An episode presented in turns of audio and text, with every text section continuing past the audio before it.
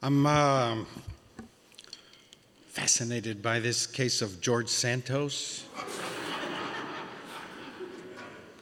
You heard of him? For those who just came home from a six month sabbatical, he's the recently elected New York congressman representing Nassau County and Northeast Queens. As portrayed in his campaign, he's young, articulate, has an amazing resume.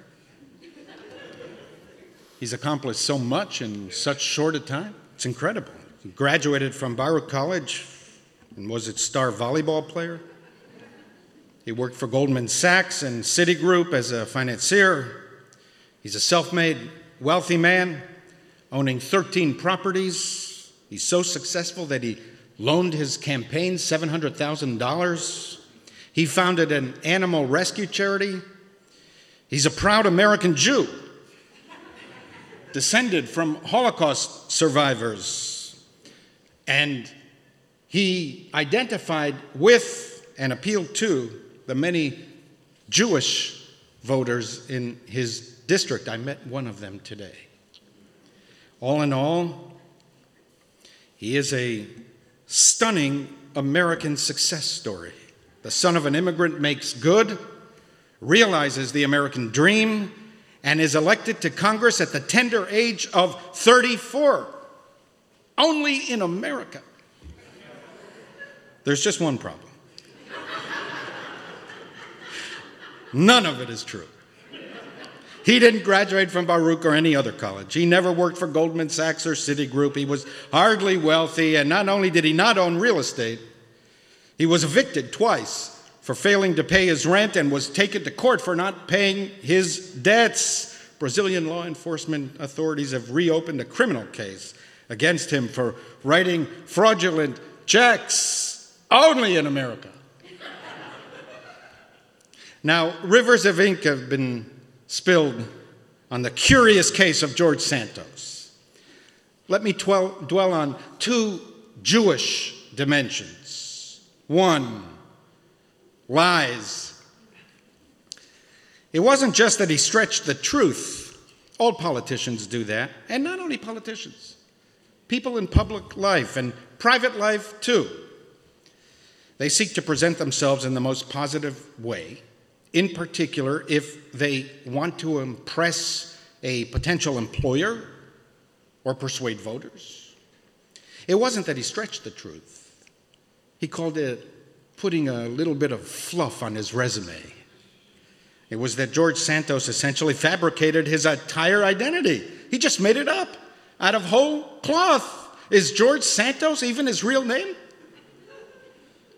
Have we ever had a case in electoral politics of this kind of complete fabrication? Now, the expert on all human things, Mark Twain, wrote Everybody lies. Every day. Every hour. Awake, asleep, in his dreams, in his joy, in his mourning, if he keeps his tongue still his hands, his feet, his eyes, his attitudes will convey deception and purposely. Everybody lies, even in sermons. But that is a platitude. Clergy lie, even in sermons.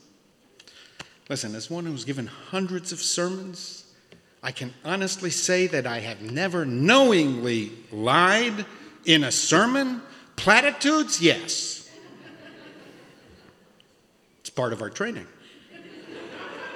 It's called platitude preaching proficiency. You can't graduate from the seminary and get ordained without mastering that skill. But outright lies, not consciously. What does Judaism teach about lying? In the Torah portion of the week, Va'era, we read this verse. Vayomer Moshe, Terech shlosha yamim nelech bamidbar, וזבחנו לאדוני אלוהינו. and Moses said to Pharaoh in the midst of the plague of the insects, Let my people go a distance of three days into the wilderness so that we can sacrifice to the Lord our God. And Pharaoh responded, I will let you go to sacrifice to the Lord your God in the wilderness, but do not go very far. Moses said, Let the people go so that they may worship God. He never once told Pharaoh that the real plan was to leave permanently and never return at all times. Pharaoh is under the impression that Moses is simply asking to leave for a few days to put a little distance between the Egyptians and the Israelites so that the Israelites can worship in peace. And then the implication, at least, is that they will return. Pharaoh even says to Moses, Fine, go ahead, but don't go too far. It's not the only case in the Torah of misstating the truth or leaving a false impression. In last week's Torah portion, the midwives, Shifra and Puah, also lied to Pharaoh when he asked why they let the baby boys live, contrary to his command to throw all the male children into the Nile River. The midwives responded that the Hebrew women were so vigorous that they gave birth before the midwives could even reach them. That was a bold faced lie.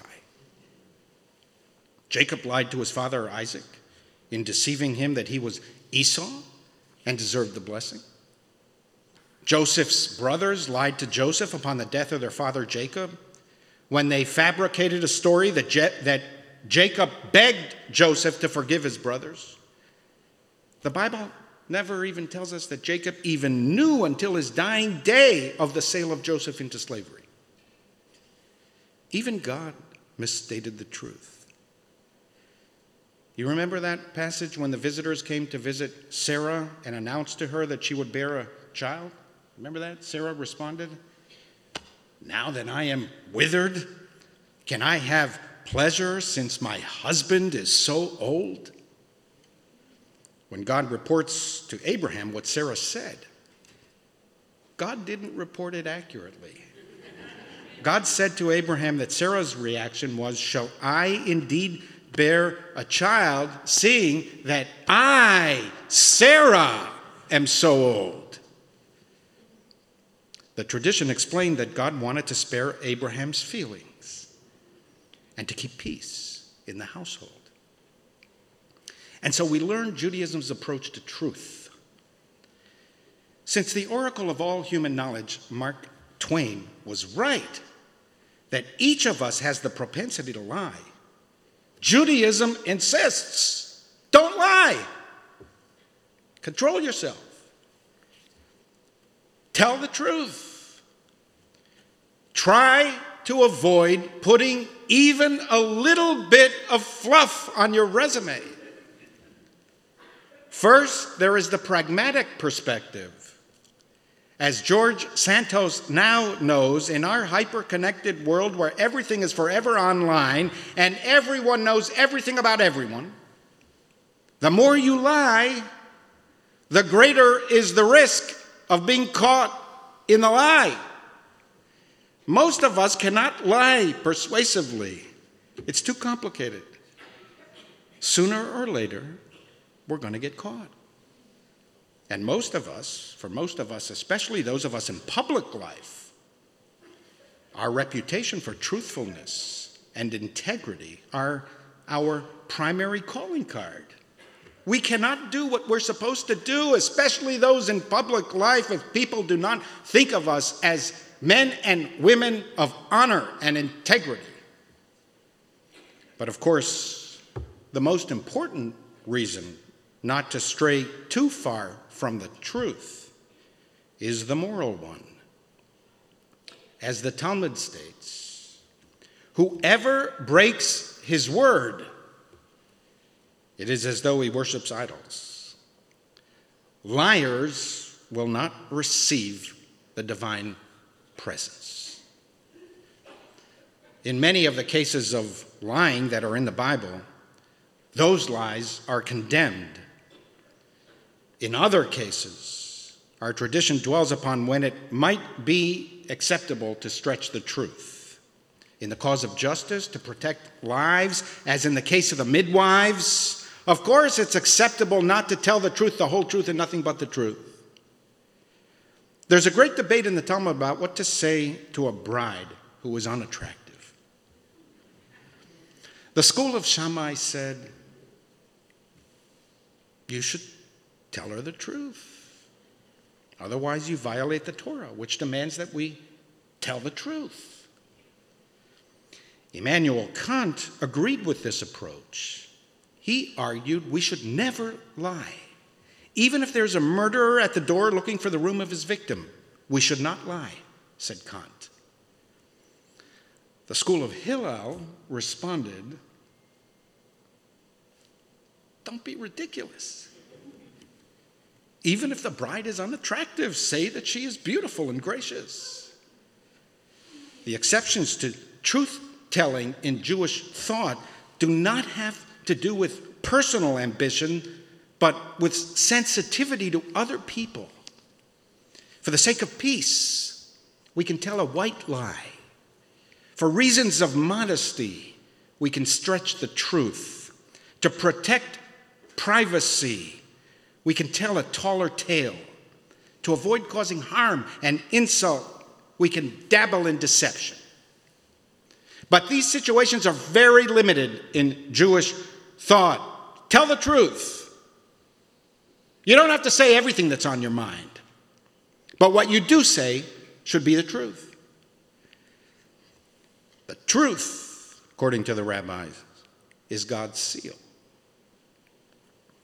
Two, the Jewish angle. I found it so interesting that George Santos boasted about being Jewish. There has to be some social significance to this, no? Of all the ethnicities, of all the religions and backgrounds he could have invented for himself, why Judaism? With our history? With everything that has gone down in the past millennia? With respect to the Jewish people? Who would invent a Jewish heritage if they were unconnected to Judaism? To the contrary, public officials often seek to hide their Jewish background.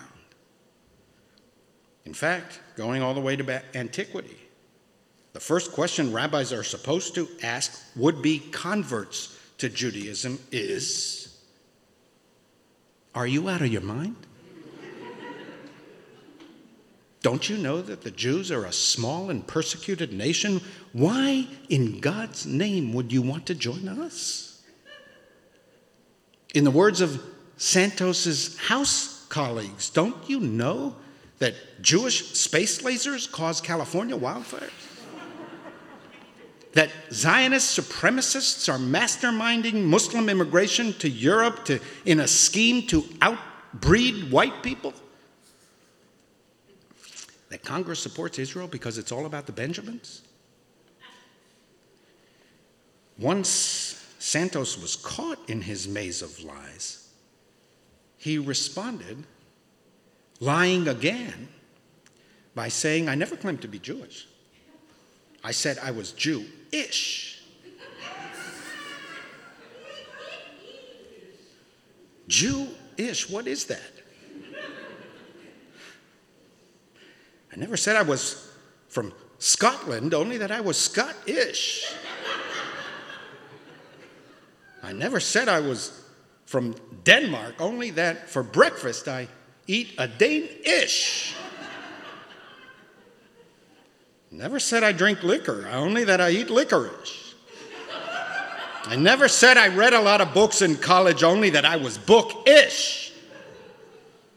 I never claimed to be funny, although I am clownish. Now, I realize that George Santos has many Jewish constituents and may have had electoral reasons to fabricate Jewishness, and especially his being descended from Holocaust survivors in America today. If you can claim victimhood, it's a kind of virtue signaling that often pays social dividends? Still, I think that the curious case of George Santos says a lot about the state of the country and the state of the country's Jews. Lo and behold, for the first time in recorded history, people boast about their non existent Jewish background because they think that it will help them get ahead. It got them shunned from universities and professions in previous eras, and for much of our history, Jewishness got Jews killed.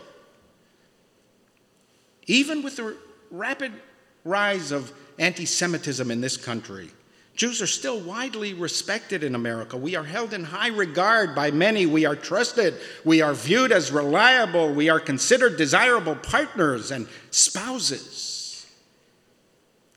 Mindful of the many challenges ahead for the Jewish community, still, never in the last two millennia of the Jewish diaspora, never have we had it as good as in 21st century America.